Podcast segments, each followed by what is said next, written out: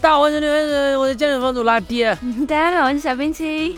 拉弟这个开场白可真是耶、yeah, ！今天今天又回到我们的新番便利店啊，然后今天是我们的四月新番推荐环节啊。呃，其实我的那个提纲一开始打错了，导致我们都重新录了一遍。我以为现在还是一月新番。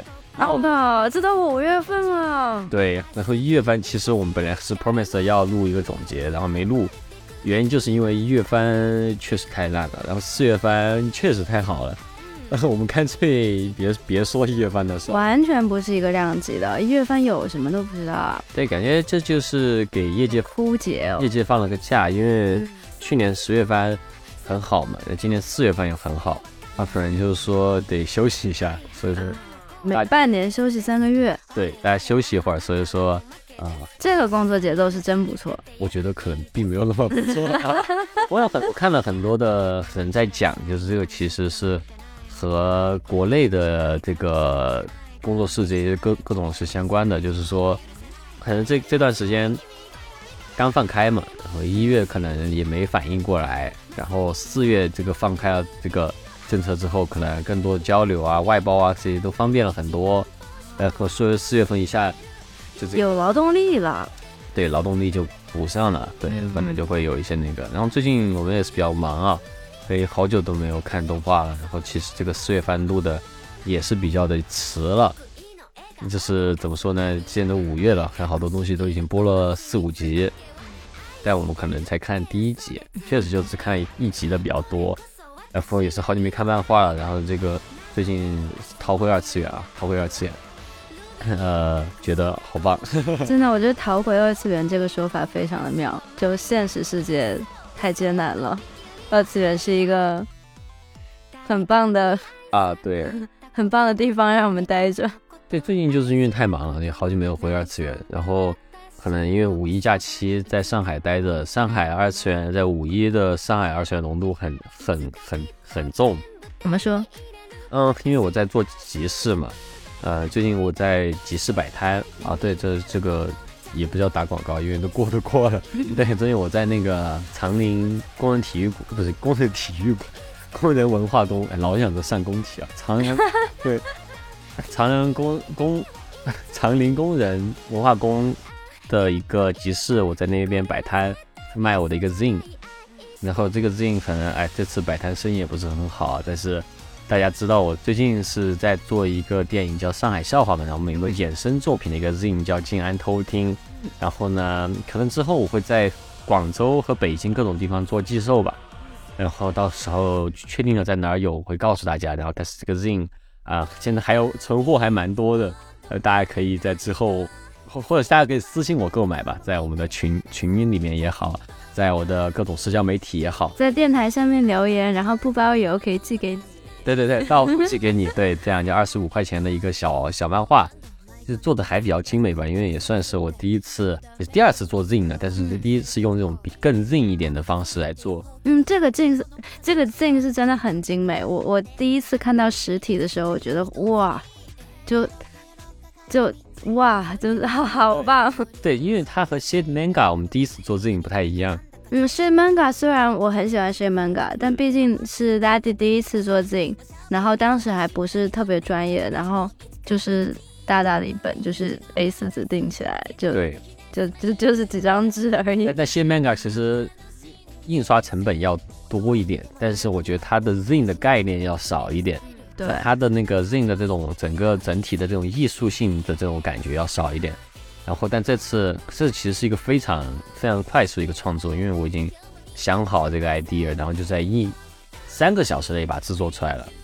但我觉得它是一个概念更成熟的一个 zine。对，我觉得它不是不是你只花了三个小时的问题，是你这三个小时过去有多少积累，造成了这个东西。因为我这段时间也是在广州这边也是学习了更多跟设计相关的东西，然后我就是这次这个内容本身是服务于，就更加服务于它这个呃媒介本身，所以说我觉得是一个更有机的一个事情，所以说我觉得收藏价值还蛮高的吧，反正总共也就是印了五十份，然后现在可能也卖出去了五份。拉蒂在群里刚刚说有进的这个消息的时候，直接打钱，我要买第一份。对。然后虽然我是远程直接打钱啊，只是为了支持拉蒂，但是我在看到实体的时候，第一次看到，就无论是从它的表现形式还是内容上，就非常精彩。对，然后这次集市也挺开心，也是遇到粉丝，然后也不知道他们他哦，对，这他们也有讲嘛，就是也不只是一个人，也有讲也有在听我们的节目这些，然后就感谢大家的支持啊。然后如果没有你们的话，我真的是在那里白晒太阳白晒几天了。感谢大家，嗯，对，其实我本来是讲这个是想讲为什么上海二次元浓度很高，因为我在百集市嘛，然后有发现好多就是这种呃 cos 的人很多，因为是 C P 二十九 嘛，然后很多人去参与了，但是我我反正我是没买着票，然后也有问离他他那边有没有一些渠道，呃有，那票已经送走了啊，行吧行啊、呃，然后包括我就看到很多就是逛集市有背痛包嘛，痛的也很好看，然后我就觉得哦真真不错，然后再包括我这次在打工的地方是有在办一个地下偶像的一个活动嘛，然后也有去那边工作，然后就有感受到一些远道而来朋友来看地下偶像，对，说到上海就会想到地下偶像，虽然说这次来参与的团体并不是，或者说大部分都不是来自于上海，但是果然就会说到上海就会想到地下偶像。会会去到上海吗？哦对，说到上海就想到唐可可嘛对，呃，所以这个五一还过得挺二次元的，然后觉得哇哦，就是回到二次元，觉得心情真是舒畅。嗯，确实。嗯，只有二次元不会伤害我。嗯，呃，这个一月番这次很棒啊，然后但我们还是按照我们的老传统，先从新闻环节开始。一月番没有很棒，四月番。啊，四月番很棒，对，一月番很很拉胯，然后一月番我都拿去看一些老番了。哎我我一月一月的这个季度我在看我在看 JoJo， 我在看黄金之乡，那个黄金之风，呃黄黄金什么来着，黄金之风 Gold， 呃不对 Golden 不是，就是他们下钻到地底那个，哦你说那个那个来自深渊，对，来自深渊，嗯对，我我主要就是在看鲁邦三世第三季和那个枪神，然后都还没看完呃然后不是这四月份来了之后就发现 Oh my god， 有点来不及补那些了，太多新的要看了，来不及了真的。对，那还是按从新闻环节开始吧，我在二次元新闻之前补一个个人新闻啊，就我一直在那里叫嚣着很喜欢很喜欢的 Needy Girl Overdose 主播女孩重度依赖，我终于是全结局打通了。你打通了？对，终于打通了，就在前几天。 Oh my god， Oh see，呃，就是我觉得这个东西它的体验还蛮重要的。就我觉得，假如说有一个人他就很天才，或者说他就怎么样吧，反正他就是一次性就完全不走任何弯路的打通，我觉得他收获不了那么多感动。就我觉得我一开始接触的游戏的时候是不喜欢这个游戏的，我甚至很讨厌超天将这个人，讨厌堂堂这个人，就觉得这个人是这也不行那也不行。然后后面我又喜欢上，我在想我是不是因为呃，是不是抖 M 觉醒或者怎么样？后面我又发现其实也不是这样，是因为我在和他共同经历嘛，就是这么长的时间，嗯、呃，我个人生活中也有问题，然后我也在看他生活中的问题，然后我又发现他变成现在这样，也是因为他有一些过去的故事啊这些，然后我就会觉得，呃，就包括自己也在运营一些社群啊，就会觉得啊，呃，他就跟他好像是在跟他不一直在跟他相处，然后一直在跟他共同经历。然后可以看到他自己的困境，然后感觉到他的痛苦。虽然说到最后真结局，我们也没有完全知道，就堂堂他自己呃背后的故事是什么。你感觉他这个 I P 还在继续衍生，但是就会发现，呃，和他在一起经历这么多，他有背叛过你，你有背叛过他，他有呃崩溃过，他有一些各种各样，你也有做一些各种各样，就是这种各种东西下来，你会发现，呃啊、呃，就你自己带做是 R P 这个人嘛。先不说真结局什么样的，但是包括你和他，你都感觉你们都是有一些破碎的地方，你们都是每个人或者说每个人都是有些破碎的地方，然后他之所以变这样也是有他的原因、嗯、然后你和他经历了这么多之后，你到最后看到真结局，或者说我最后打出的结局是那个人气突破九九九九九那个结局，就真正作为 R P 的责任尽到最后最最最大，然后就会觉得很感动，你会觉得玩，反正我是玩翻玩通所有结局之后，我会有一种啊很舍不得，就是虽然说这么多个月一直都在努力把这个事情做到，然后真的做成功之后又觉得啊好不舍、啊、觉得希望还有更多可以玩，就结束了。对，那这 I P 也在衍生嘛，我觉得可能后面不管是动画不动画我不知道，但漫画也好，还是说它的各种其他衍生也好，反正也会继续做下去，音乐肯定是会继续听的。然后音乐是真的棒 ，M V 是真的棒。对，就还蛮蛮符合，就蛮适合我现在精神状态。我觉得我到后面越来越带入的是朝天将这个角色，整个混乱。对，啊、行，开始一些。二次元新闻啊，然后第一个其实已经是旧闻了，因为我们确实是太久不录音，累积了太多新闻，当成变成旧闻。那就是、呃、一关于最近剧场版很多这件事情，呃，啊、真的真的好多。铃芽之旅就不说了吧，然后马里奥，马里奥我们看了，马里奥，对，马里奥就真的是把 amusement park 这个东西做到极致吧，你不会再去奢求它，你不会去想什么它是 cinema 或者怎么怎么样。就无所谓吧，我一直都觉得挺无所谓的。就你又不是马丁斯科塞斯，你管他是不是 cinema 对吧？哎，说到这个，好像北京环球影城有一个马里奥小专区了。嗯，最近不久前开的，很想去。太好了，太好了，我我我我觉得可以看一下。那、啊、另外一个最近比较劲爆的就是《灌篮高手》吧？看了吗？我看了，我看了。嗯，然后。哎，对，我和小博去看的。然后《灌篮高手》怎么说呢？呃，我不是《灌篮高手》的粉丝，我所以你没有太 enjoy 啊，我 enjoy， 我我一开始以为会完全就是凑热闹那种去看，那看了之后我发现我我首先我不懂篮球，篮球的知识就篮球的规则我不懂，其实我不懂《灌篮高手》，但我却看懂了。那可以哦，嗯，就是这个片子很好啊，就是它它的片子很好看。就是、呃、我又不如说我觉得不是灌篮高手粉丝可能会更 enjoy 一点，因为是灌篮高手粉丝很多人会不喜欢的就是他改改主角了嘛，这次主角不是樱木花道，是那个宫城良什么呃，反正改了一个主角，是一个之前可能没有那么主要的一个角色，然后还有就是包括开始 三 D 了 三 D 制作这个东西，然后也会让一些人不爽，然后包括他也没有使用以前的一些歌曲啊，这些就可能老老灌篮的味儿会比较少。那确实，如果是重度粉丝可能会介意。对对，因为有些因为灌篮的粉丝很多，其实他甚至不是二次元，他可能就是八零后。对对对，从小看。他就认的就是那个樱木花道，呃，流川枫和那个世界尽头那几首歌，对吧？他就想要这些，但但。对，你看像我们这些没有没有看的也听过，对吧？然后对他们可能就找不到这些了，嗯，或者但是我个人觉得作为电影本身是很很好的，因为它对于我这种新人来说完全可以理解到在干嘛。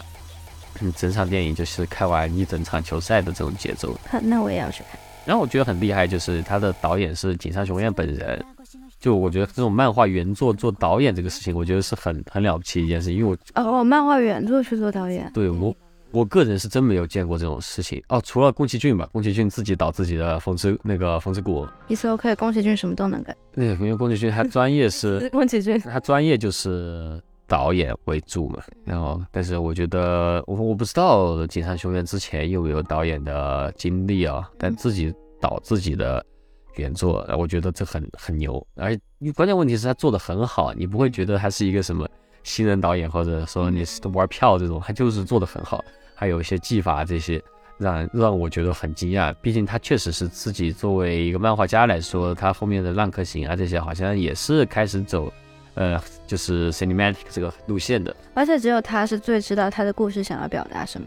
但也很难，你你你你的原作者的话，你知道你想表达什么跟你能做到这个是两件事情。确实。对啊，就是我所以说我觉得还蛮厉害的。然后第二个新闻啊，就是王国之泪五月十二号发售那个塞尔达荒野之息的呃续作。哦，游戏吗？对。怎么说呢，就是说啊，有些钱虽然在兜里，但其实已经不在了。这个肯定会买啊，但是最近好像好像是偷跑了一些内容出来。哦，怎么样？我没看，我不想看，我不能看。对，但是就是就是说这个偷跑这个事情，我觉得真的挺没意思的。不管是 G T A 六也好，还是塞尔达也好，就真喜欢这个东西，你就你就等呗。就是你干嘛就是，但我也不知道，我觉得去能够拿到这些文件出来偷跑的人，肯定也有其他的居心不良，肯定也不是说是爱好者这么简单。对，他有这种权限的人，肯定也是有别的原因。但只要你是真正的爱好者，你管他偷跑出来的是什么样的东西，你爱他，你管他是什么，你就爱他，你就要。对，但是就很糟糕嘛，就是你你写一半的文章，你都不太乐意让人看。然后你这种我还没有完全放出的游戏，你就给别人看，偷跑出来给这么多人看，然后大家来评论，这多不好啊！嗨，距离 deadline 倒数十天，几乎是最终版。这倒也是，但是就是这种。就是打破人家的宣发的节奏，我觉得这是挺糟糕的。嗯，然后他出了我肯定会买，嗯，肯定会玩。然后这个系列也是很喜欢，然后现在看到网上已经有各种各样的同人图，很喜欢。对，因为这是塞尔达出来了嘛，有塞尔达了，塞尔达和林克的组合，大家也蛮吃的。嗯，然后就正牌 C P 嘛，然后下一个就是关于麦当劳和高达联名一件事哦。这个这个最近是真的是蛮火的，真的很帅，真的很帅。我我作为一个没怎么看过高达，略知一二，然后对高达也没那么喜欢的人，我觉得那个高达麦当劳的机器人好。哦，你说的是那个原族高达呃巨无霸配色，对，嗯，对最就最最标准的那个高达的样子，对，然后和麦当劳一结合，好帅啊！这次有两个东西的。两个产品，一个是这个模型，就是高达的巨无霸配色，一个是总共十二款的一个高达的卡片。嗯，这两个我都有收。那个高达，你有十二个卡片吗？哦，没有，我并不是十二卡片我都喜欢。其实我看高达看的少了，最近刚开始看原著高达，然后之前小时候只有只看过零零嘛，然后。最近长大，就是最近就去年的事情才看的那个水星魔女，是去年还是今年？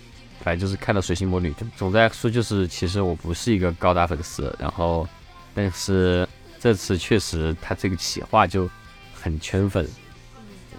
你喜欢高达或不喜欢高达人，你都会想要那个东西。因为麦当劳联名真的好棒哦！麦当劳，我现在觉得他现在走的路线。麦当劳很会玩，对他麦当劳的营销，我觉得暴打疯狂星期四。嗯、哦，而且我觉得疯狂星期四就是吃炸鸡啊。但我觉得麦当劳就是他，他之前联名过一些其他东西，比如说出出一些服装类的东西，就真的很好看。就我现在发现，就那个肯德基可能是更走的是大众路线，然后麦当劳在走青年文化，就是他跟那个他跟陈冠希的品牌联名也好，他之前。出猫和老鼠的游戏的玩具也好，哦，就是跟高达的联名，他这次走的甚至不是儿童套餐的这个路线。对，他他的目标不是小朋友。对，他这次就因为之前猫和老鼠其实也是卖给我们的，但还是在开心乐园餐，但这是思路拓宽了，他就是一个很二十五块钱的巨无霸套餐。思路拓宽了，他不搞开心乐园餐，他搞巨无霸，他知道他要针对成年人。对，这就是你一个穷鬼套餐嘛，你就是一个一顿饭二十五块钱，在上海真的是很便宜。然后还送你一张卡，你觉得牛不牛，对吧？嗯，而且而且还有两张限定卡，就是限定角色，一个是那个安格斯牛排的那个配色的高达，一个是巨无霸高达。这个东西你说你想不想要？肯定很肯定是想要啊！就虽然说那个高达模型，说实话，它就只是原主高达的模型改了色，而那个原主高达模型它可能就只是六十块钱。其实是有点小亏，对于胶佬来说的话，可能自己可以把这颜色都可以改了，因为他还是看他我打我拿到实物，我其实已经拼了，就我发现他的说明书甚至都还是用的原主高达那个说明书，配色还是那个，对，就还是有一点就着急。他这是改了一个涂装，对。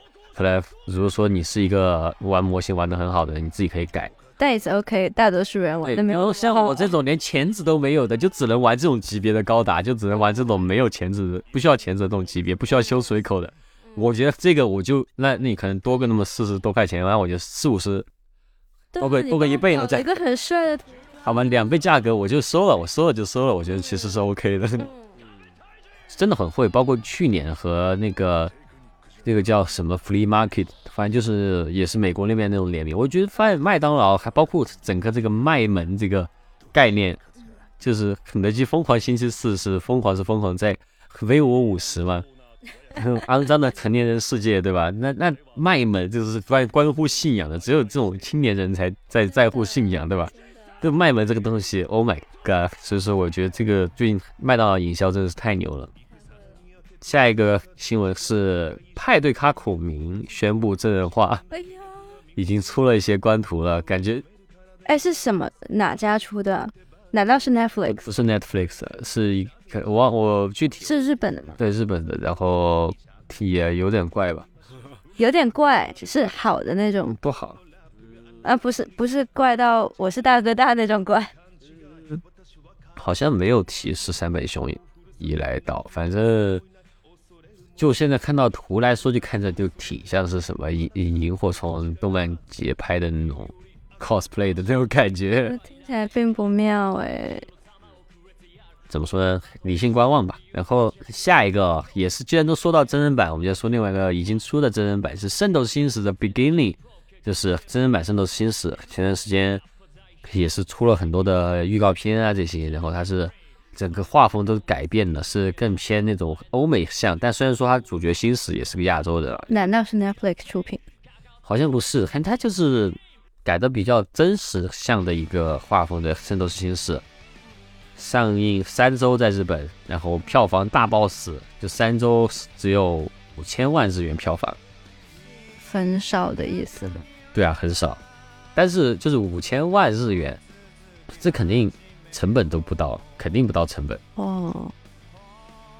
洪尚秀做片子都是十万美金，五千万日元的票房收入，还还有花了很多钱宣发这些，肯定还是绝对是大 boss 这个。然后下一个新闻是龙珠 U T 啊，在五月份宣布要发售了，然后看了一下，都是很喜欢的款式啊。然后就是说呀。有些钱还在包里，但其实已经没了。你会买几件？我就少说肯定会买三件。我很喜欢最最小悟空年代的那个胶囊里面喷出来的车啊！小悟空年代的这些各种东西啊，最近在一番上现在开始挖掘这个东西了，就发现超级赛亚人这些东西，因为我觉得龙珠超有一点过度消费超级赛亚人的概念，导致。就这个东西大家敏感度降低了，但反而小悟空时代这种比较没有什么逻辑的打斗，大家反而还又有点喜欢，有点回潮的感觉。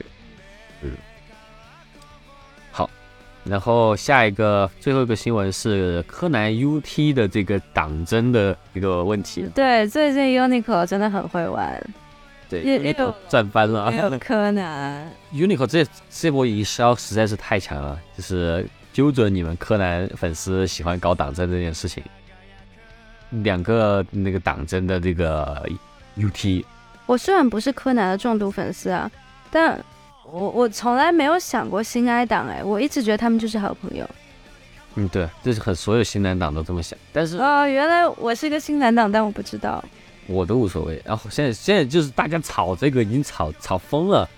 就说就说大家都说干脆去去你的新蓝，去你的新爱，我们是蓝爱党。现在啊都呀，现在很多人因为蓝爱党虽然说也不是不是不存在，但是因为就是相当于这个相当于就是把这个粉丝激起来了，很多人可能就已经气急败坏了，可能他一开始对蓝爱这个百合 C P 没什么感觉的，但因为你这越吵越吵，已经吵到已经整个人可能已经觉得哎这太没素质了，我干脆我是蓝爱蓝 I 这个 C P 啊，原来不是心蓝和心哀，是蓝哀啊！蓝哀就干脆就干脆就是啊，就是去你的异性恋，我不要了，我叫蓝哀党了。那那他得两件 U T 叠出，两直接不参与这个，那买了，真不买了啊！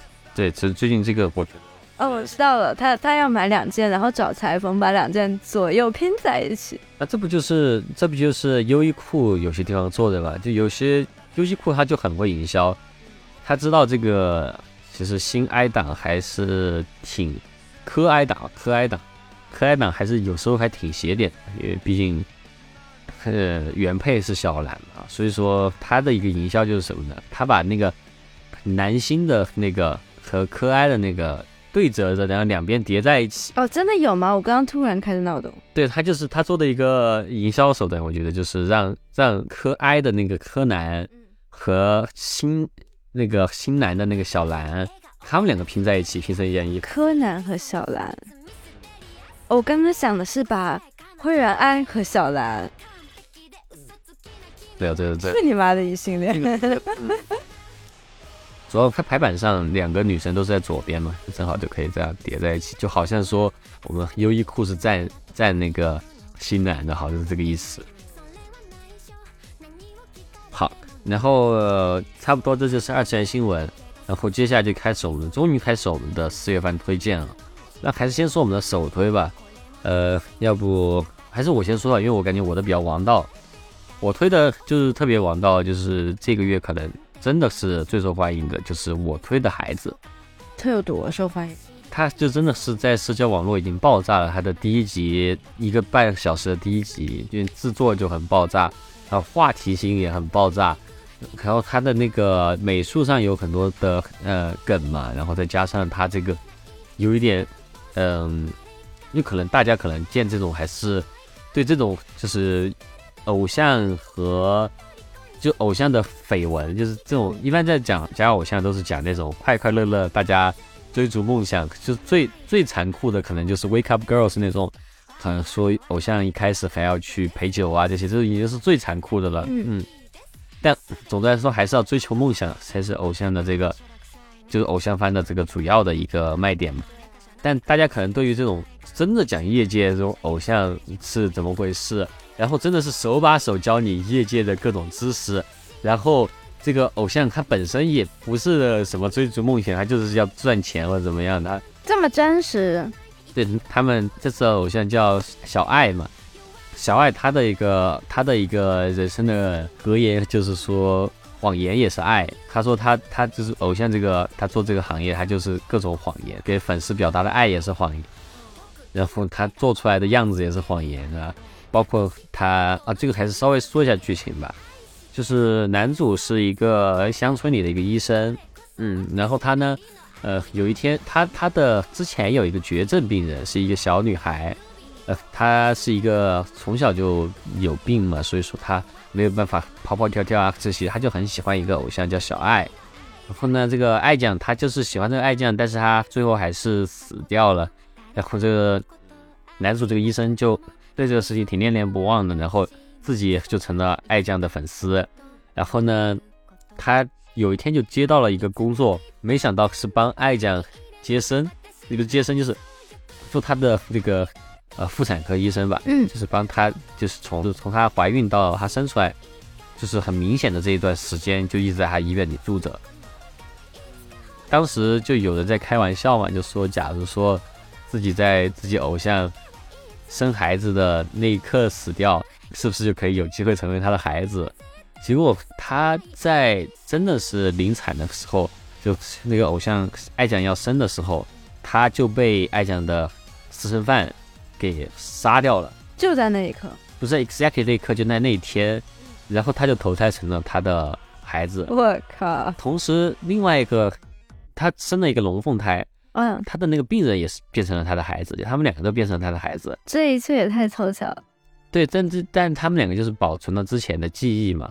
然后整个第一集一个半小时就在讲这个哀酱是个怎么样的人，讲他是怎么样就擅长撒谎啊，讲他是怎么样一个很优质的偶像啊。然后就靠他努力，呃，这个哀酱终于是，呃，当然也包括这两个小孩的努力。因为他们都是爱酱的粉丝嘛，然后就帮他各种帮他，然后让他终于要登上武道，不是武道馆，是小巨蛋的时候，那个私生饭把爱酱杀了啊，他也是对，然后就在这个万万分悲痛的时候，然后男主就是男主这个小孩就突然在想一个问题，就是他怎么可能知道爱酱住哪儿？因为爱酱是新搬的一个公寓，就除非是业内的人士是不可能知道的，如果一个普通粉丝的话。然后他就知道在业内肯定是有人告诉这个人，然后是想害爱酱才会这样的。他跟在爱酱的接触当中，他自己也是变成童星啊，就这种，因为他自己也是头脑很成熟嘛，然后也有爱酱的一些天赋的遗传嘛，所以说他就下定决心要进入业界，找到害死他 偶, 偶像的这个人。然后后面就讲这个故事，然后他们兄妹俩也是会进入这个演艺界，然后也会就会有一些很硬核的教你关于演艺界的啊一些这种知识的这种东西。我印象很深是里面男主的一个师傅是一个导演，导演就说能够自己有选角权的导演有两种，一是已经是很大牌的导演，一是像那种小制作的导演。然后你猜我是哪一个？对，我我反正我现在是第二个了，我现在是有 casting 的绝对自由。哦，原来一般导演选不了啊。对啊，有很多资方的要求嘛，比如说流量的明星，连日本也是这样，流量明星啊，然后制作组推的人啊，就是制作公司推的人新人，包括是还有就是一些他们的一些关系关系户角色，像这种各种各样的，然后他他还会很。但还涵涵盖的东西很多了，关于整个演艺界的这种东西。然后就是这个片子就很好看，然后它的原作是那个赤坂明，就是《辉夜姬想让我告白》的作者的漫画。对，原作漫画脚本是这个人，然后漫画是呃横枪蒙蒙果，这个人是人渣的本愿的作者，然后现在是由动画动画工坊制作，就很厉害。嗯，很推荐大家去看啊！虽然第一集很长，但是一旦看进去了，真的就觉得 Oh my god， 太好看了。输了，这个我都还没有看，拉蒂跟我推荐了，不然我都还没有机会看。对，一定要看。那冰心的首推是什么？我的首推，嘿嘿嘿，是《宝可梦地平线》。居然啊！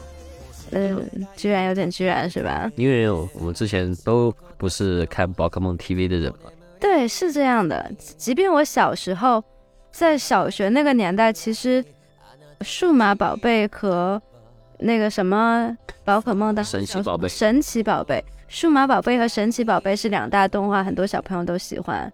当时我是数码宝贝党的啊、嗯、我也是。嗯，我我当时的原因是神奇宝贝太多了，我搞不明白，数码宝贝就那么几个。我觉得更多的是当时数码宝贝动画其实更好看，第一第一代，嗯，可能是吧。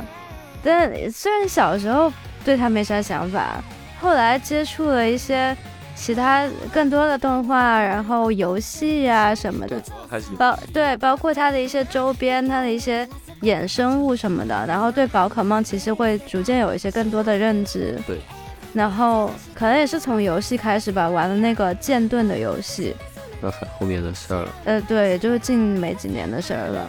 然后看了《宝可梦地平线》，就觉得它是它它沿袭了之前的那些设定，并且就是去丰富了它的设定，去丰富了它的世界观，丰富游戏设定。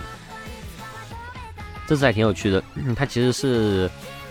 这次御三家是那个朱紫的御三，也不是御三家吧，就是涵盖了朱紫内容，因为主角其实是从帕迪亚地区来的，但舞台还是在关渡地区，就是他在关渡地区上学，这个我还挺吃惊的，因为他是换了主角了，不是小智了。虽然我看第一集，我甚至有点怀疑他是不是小智的孩子，就是他各种各样的那种感觉。然后我很欣慰，就是他的选择的蓝怪兽是。星野猫是我我在朱紫里面选择的那个我最喜欢的那一个，当然了，小猫咪谁不喜欢？对，就很期待星野猫会不会成为仅次于皮卡丘的一个新的一个宝可梦的看板。我觉得难哎，皮卡丘还是还是皮卡丘。对，就是怎么说呢，就是他的江湖地位哪有那么容易撼动你？那就是我觉得就因为就是除了皮卡丘这种看板中的看板，就是甚至是宝可梦的这种 logo 的以外，其实你问一百个人，就仅次于他是你是什么，就会有起码五十个答案。哦，是吗？比如说看动画的人就会比较喜欢甲贺忍蛙，甲贺忍蛙不是一直在投票，就是宝可梦人气投票里面都是比较靠前的嘛。这个是基于他在动画里的表现，但可能你又去问一些，我的答案是小火龙。哎，小火龙为什么？因为你是看第一代的那个，我不知道，我就觉得他是仅次于皮卡丘的。对，然后你要是问一些喜欢玩梗图的，他们就会说是蒜头王八，或者说什么杰尼龟这种、哦、然后喜欢就买产品买周边的，可能有些人会喜欢胖丁，会喜欢卡比兽，然后现在问一些福瑞控，可能就会说是星夜猫。所以第二名的争逐是很大的，对，第一名的地位稳固，但第二名有好多备选。对，所以说 Google 会去搞投票，但是但是你去参与这个投票的人相对来说也是很核心的粉丝，所以说可能是看动画人会多一点，所以甲贺忍蛙这些就会比较多。但是成为动画版的主角，这个我觉得是另外一个概念，就是不知道时间长了慢慢发酵会怎么样，拭目以待。拭目以待，毕竟绿叶喵还是比较新的角色。对，星夜猫它主要是在我们好多好多代的宝可梦里面是唯一一个，我觉得不如说从宝石版开始，我就觉得只有星夜猫是从第一个状态到最后一个状态都很可爱的，因为他们的宝可梦到他们的那个最最终那个状态都会很丑很丑很壮很壮，只有星夜猫很可爱。但我猜作为主角，星夜猫应该也不会进化，因为它的最终形态就是还挺像一个人的嘛。不是蛋岛府吗？不是啊，是一个是一个可爱可爱的猫少女的那种形象。那不是有点像那个数码宝贝里面的那个天使兽？倒也不至于是那样了。那我们就开始其他的番剧推荐，就是按照我的说法是，就是我先按我们觉得比较王道的一些开始聊吧。那第一个就是《鬼灭之刃》刀匠之春篇，这个险些成为我的首推。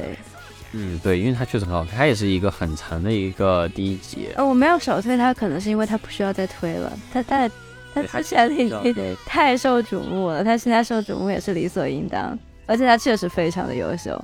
而且其实这个第一集已经在可能如果你在台湾的话已经看到过了，在前段时间《鬼灭之刃》油锅篇的剧场版里面有这个第一集的内容。它的画风真的好精良啊，会让我觉得我家的电视太小了，不足以支撑它。哦，对，《鬼灭之刃》就感觉是整个就是燃烧德岛县县民的这么一个大家都是柴火。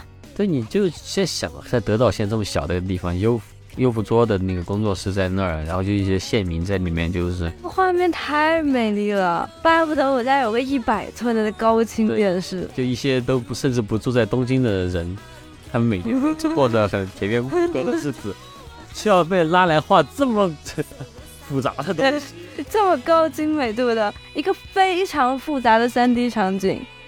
对，太太可怕了，鬼灭的这个制作有点太可怕了、嗯、但我们还没看第二集，因为第一集毕竟是在剧场版里面包括的嘛，也有可能是不是会第一集毕竟是需要投入最多的，但是根据油锅篇的表现又觉得确实每集都是这样、啊、嗯，那下一个高达水星魔女 Season 二， 这个我看了我看了第一季，然后也看了第二季。然后高达水星魔女他他我还挺喜欢年轻人第一部高达嘛，就是风铃高达就很好看。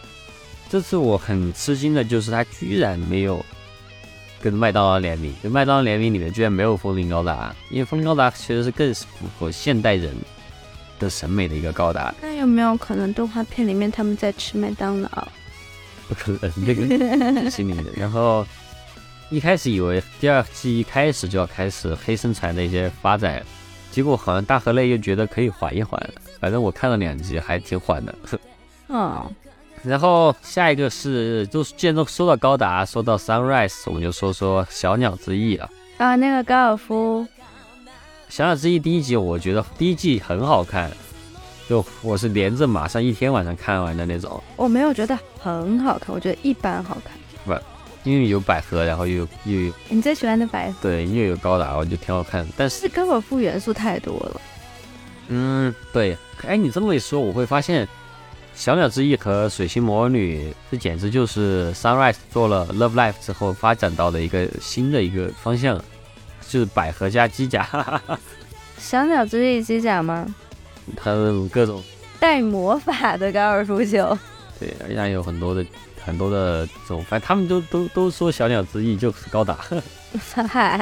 对，然后这个这个我觉得这个片子最大的问题就是它真的是分割放送的，它就 in middle of somewhere 就开始了。哦，对，它的第一季和第二季，它第一季并没有什么小结局，没有小结局，它就突然在比赛中间戛然而止。对，然后第二季又从比赛中间开始，哎，但打谁？为什么要打？这些人是谁？想半天。对，有点莫名其妙，这里搞得有点对。然后这个制作，因为分割放送的制作，第一集制作没有很好啊，就会就因为也是中间，其实就肯定在马不停蹄做吧，然后也不是他制作最精良的时候，就会觉得呃有点难捡起来。下一个是国王排名第二季啊，这个第一季被喷死了，但但我还挺喜欢第二季。其实很受瞩目，只是说它的结尾有好多人不太满意。我挺满意的，就是就是大家不满意，我满意。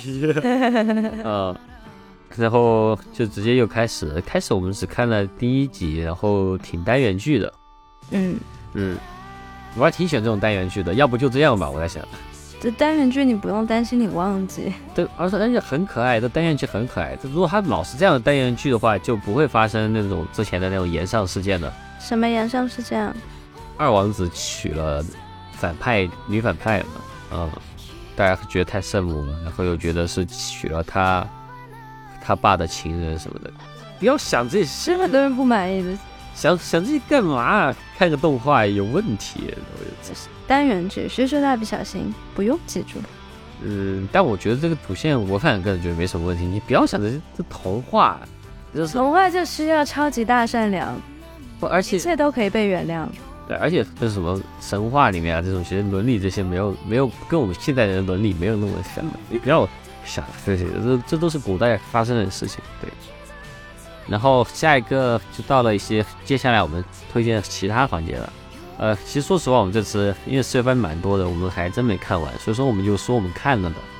然后第一个其实是差点首推的，叫《魔法少女毁灭者》啊，守护者。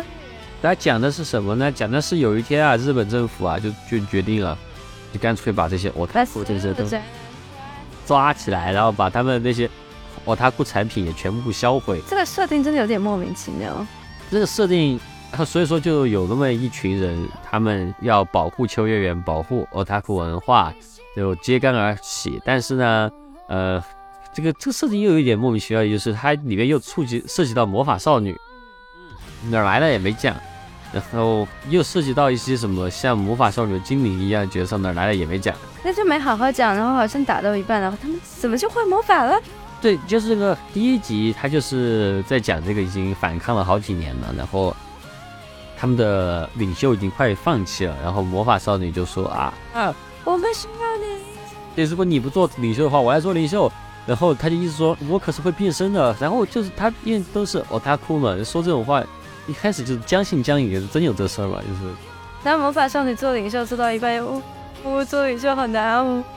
没有，结果结果他就跳伞嘛，跳伞然后还甚至给他说啊，你忘带伞了。然后我在想，到底是他中二病犯了，还是真是魔法少女？就就搞半天，还真是魔法少女。对，他跳到一半，哎，你怎么就会魔法了？你不会摔死？对，所以说这个，但这个就是比较吃电波的一个，我觉得就是电波系的一个，有点像秋叶原女仆战争那种。就反正设定就这样，你爱看不看吧，反正就是。然后，嗯，这个我为什么会推？就是我感觉。我喜欢就是这种感觉，因为他这个不管是秋叶原也好，还是你说这个故事什么日本政府要要要摧毁 otaku 文化这个概念也好，这些东西包括他的画风，我觉得非常的参考 Trigger 的画风，就包括他的这些魔法少女很多，我感觉很像吊带袜天使，设定上也好，还是视觉符号上也好，我觉得这种东西都是几年的很流行的东西。但我好希望他把这个设定圆回来，就这个设定有点莫名其妙。不圆回来啊，就就当时就当时 Trigger 玩的就是这种，他设定就是这样，你你爱看不看。就就 OK， 政府觉得 Otaku 不好要抓起来 ，OK， 那那为什么要把房子都摧毁了？就不管这些，为什么整个社会就整个就是。一团乱麻，就老老的老动画，就是老的那种 otaku 动画，它就这样，就是说摧毁就摧毁，说死人就死人，就是这样的，无所谓，这就是。对，我我不管，我因为要打压 otaku， 所以这个社会堕落了，沦陷了。对，玩的二次元，纯正的二次元，对，就反正就当时就是这样的，就是当时 Trigger 啊，或者说 Ganix， 他做就这种东西，就是你你就就设定就这样，嗯，然后。其实我觉得 Trigger 味很重，我就很喜欢。哎，我觉得最近好像大家又开始有点回复到那种，开始又回潮了，就关于这种秋叶原也好啊，啊 Otaku 啊也好，就这种很宅的一些东西，好像现在又把它当做一种风格，又在回回来了。然后我感觉很怀念啊，也很喜欢。虽然说有一些各种很 problematic 的问题，但是又觉得又觉得确实好看。就当时觉得日本动画很有想象力，还就是来自于这种地方。像我们最开始说的。对，逃回二次元了。然后这个公司还蛮新的，叫 Beberry Animation Studio。他之前做的动画是《碧蓝航线》和《五等分的花嫁》。《五等分的花嫁》难说是一个很好制作。对，《碧蓝航线》没有看。哎，说不出来，《五等分的花嫁》还蛮出名的。那时候 I P 出名嘛，然后就是，呃，这次是他们做的一个原创动画。他开始做一些风格化东西，有点开始学这个 Trigger， 不知道后面会发生什么样子。理性理性期待，但是我我很我很期待，因为在疫情期间我就玩那个《秋叶原托物语》嘛，就这种很很有问题、很有病、很电波，但是就是很很 otaku， 很那个当时就是二次元亚文化那种感觉的这种东西，我觉得三炮对于我这种。九零后还蛮治愈的，嗯。下一个是我家的英雄，哎，这个挺好看的。这这好看，而且好特别。对，山川直辉的原作，然后他他讲的是就是有有一个有一个爸爸，然后他由于保护女儿的初衷，他把伤害女儿的男朋友给杀了，然后为了。为了掩盖这个杀人的情况，然后他就去做了各种事情去去掩盖这件事情，然后大致是这个故事啊。然后我觉得这就好好特别，而且其中他讲到了一个是这个爸爸他老婆就这个女孩子的妈妈，她就在当时目睹了这个刚刚杀完人的现场，然后在惊讶之余也去愿意帮助她老公去掩盖这些情况，然后两个人非常的理性。然后去去做了一系列的事情。对，是一个是一个漫改，然后是山川直辉原作，然后潮汐盛世的绘的漫画，然后这个是有一点那种有一点很青年漫的那种感觉的嘛。然后这个其实很多人会觉得，哎呀，是不是有点不好改？然后包括很多人会把这个对标成之前那个朋友游戏那种，就这种，因为它是青年漫画，所以说其实。还挺难推向大众的，所以说我好喜欢这对夫妻之间的互相的信任。嗯，对，确实就是就挺挺难。那个男主杀了人之后也出奇冷静，对，他老婆知道也很冷静，他们俩会超级冷静、超级理性，而且非常聪明，非常对对方的信任。反正就是智斗智斗的一个片儿，嗯，挺我们也看了很多集了，然后。还在追这个，我觉得挺难停下，有点像之前看真真凶标签的那种感觉了。哦，然后当时当时我和拉蒂一起看一些新番的第一集，我们就说好，我们就看第，我们就分别看第一集啊，对对对，我们都看几个，然后看到这个我家的英雄的时候，第一集看完不行，继续可以，对。很神奇的一件事情是，我在看完这个我家的英雄，然后接下来过了两三天吧，有一天晚上我睡觉的时候。然后就在半睡半醒、胡思乱想的时候，我回想起我家英雄的一些片段。然后我我当时因为是半睡半醒的状态，我对这个画风记得不是太清楚了。然后我就想起这个故事，我当时脑袋里面冒出的画风是美美式动画片的画风啊。那你也是犯罪动画吧？可能因为是犯罪动画，因为因为它好理性，因为它和一般的日漫很不一样。嗯，确实，它其实挺适合改电视剧的。这个我觉得真人版，我觉得，哎、呃，对，它真人版好 OK。嗯，还是智斗这个看着挺紧张，不知道他演技讲得到哪儿。很期待继续看下去。下一个跃动青春，真的就是很青春的一个片子，很不起眼的乡下女主角和东京帅哥的故事。嗯，下一个什么都不知道的转校生依然步步紧逼，还怎样？每个译名不太一样，这我实在有点。对，因为看简介的时候，我真的觉得哇，这种就是讲校园霸凌。简介我是期待的。然后是一个小太阳来拯救校园霸凌的这个故事。他讲有一个女生被校园霸凌，因为她的死鱼眼，所以说被大家叫做死神，然后大家都不会跟她玩，都会孤立她，说碰到她就会被诅咒。然后有个转校生过来之后，听说她是死神，就说就说太酷了吧，你居然是死神，我要做你的朋友。然后就就是不管别人再怎么说她，她都愿意和她做朋友，这么一个故事。我其实是喜欢那些什么同桌捉弄你啊这一类的动画片的，但是这个转校生这个就有点 too much。 这个人我因为虽然这个制作有点问题啊，就他的音乐几乎没什么音乐，音效这块很缺失，就整个片子很安静，然后他的故事又有点 too much。 对，就是就是不由分说就哇你是死神好酷。对，就是他的画风也有点怪，然后再加上他那个对他一直说这种话嘛，然后又没有任何的其他的演出加成，对，就会我看到后面觉得有点恐怖，因为我觉得这个男主是不是有自杀倾向？就是没有没有说因为一些什么，比如说女主做了什么很酷的事情，她说哇你是死神好酷，但没有就没有其他的元素，就只是说直接说你是死神好酷，就感觉有自杀倾向，就他就喜欢我，就是因为他是死神，所以就就想给他做朋友。就其他人讨厌，其他人讨厌你，因为你是死神好酷。其他人避让着你，其他人要给你打屏障，好酷。觉得这个人有点问题，觉得不像是小太阳，觉得有问题。对，下一个百合奈我的工作，这个我喜欢。对，这个是是一个漫改啊，就如他名字所说，就看百合。对，他是讲的是有一个女生，她自己对自己是有人设吧，反正最后她是想钓个金龟婿，那她就是她的人设就是可爱。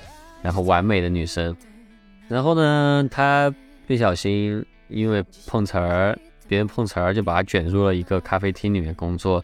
这咖啡厅主打的就是就大家其实也不是来喝茶喝咖啡的，就是来看他们表演一个那种贵族女子学院里面的 C P 故事的。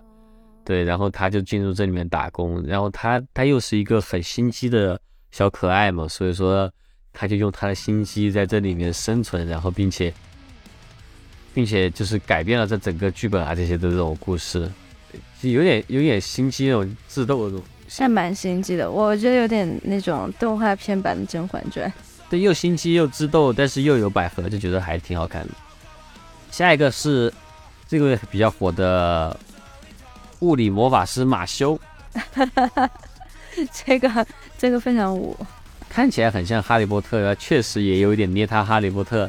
但是讲的就是在一个类似哈利波特，但是是伏地魔统治的世界，所谓魔法世界里。对，就是在这个魔法世界就更恐怖，就是你所有的麻瓜都是必须抓起来了，就到这种到这种进步地步了。然后呢，不会魔法的马修他爷爷就要求他，其实他所不是爷爷啊，是他的爸爸，但是是收养他的，他的养不是养父，是养爷，养爷养爷让他锻炼肌肉，锻炼的很变态的那种，因为他觉得就是你真不在一个没有练的，爷爷都惊呆了，爷爷都不知道他有这么强。对，在一个有魔法世界里，一个麻瓜怎么自保，可能就是变得很强吧。结果没想到他强到就是那种变成一拳超人了，用他的肌肉来对抗魔法，把光波拍走。对，就是一拳超人在魔法在哈利波特的世界里面生存的这么一个故事。对，甚至最后大家寄予厚望，会想让他成为一个魔法局的局长那种感觉，反正总之就是一个嗯，用肌肉在魔法世界里存活的这种龙傲天故事，好看好看，真好看。嗯，现在那差不多就是我们这个季度看的所有的片子，然后可能还有很多没有涵盖的，那可能就只有在总结的时候再聊。其实这段时间也忙，也没什么时间看动画，可能涵盖的确实不齐。一定能力抽出时间看动画，我是要逃回二次元。对，但好歹我们录了，这确实态度做对了。然后那就来聊一下二次元消费吧，还真不少。首先麦当劳卡我就消费了不少，我真的是再也不想吃菊古巴了，我现在看到菊古巴想吐。我好久没吃菊古巴。哎，你去吃，把卡给我。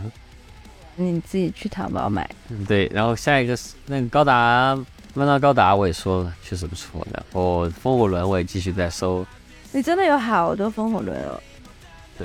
到底什么样的风火轮应该拆开，什么样的应该留在它的挂卡里？就是我一般都会买两个，然后一个是留挂卡里，一个拆开。但如果是在路上，我觉得挺便宜的，但但如果是路上遇到就只有一个的那种，我可能就我我根据它的价值吧，就有些我觉得价值高，或者说我很喜欢，或者说我看心情，有些我很喜欢我也拆出来，因为我就想看它涂装，但有些我觉得很喜欢，然后我就是觉得对一定要让它保值，或者说我买来的时候那个卡的那个卡的那个成品就很好，我就不拆了。但有些可能我虽然很喜欢，但是它的那个卡已经可能是湿湿的皱皱的，就是那我就干脆拆，但是我拆出来之后我的卡也会收起来，然后这个也再继续买。然后最近入了个新坑，就是我开始买 Love Life 的谷子，谷子就是 goods， 然后大家就说吃谷就是吃 goods， 买 goods 相关衍生品。对，买买了一些十万的卡片，然后于于于是就买了一些卡砖，不仅是放麦当劳的高达卡，也是发放谷子。然后其余的话，我就是买了电锯人的那个乐高人。拉蒂家里需要有一堵墙，这堵墙就是用卡牌砌起来的。那那有点，对，就是它的墙纸，就是用卡砖来做墙纸，有这个倾向了。听起来不错吧？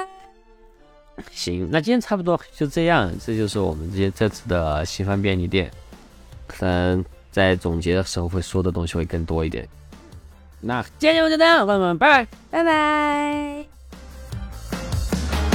ラストチャンスに植えたつま先が踊り出すままかけたこの夜空、波のスタンスじゃ伸びがない星は宝石の憧れ、浮かぶ涙と汗は血の名残、目の中でしか泳げなきゃ芝居だけどステージが逃がさない、いついつまでも憧れ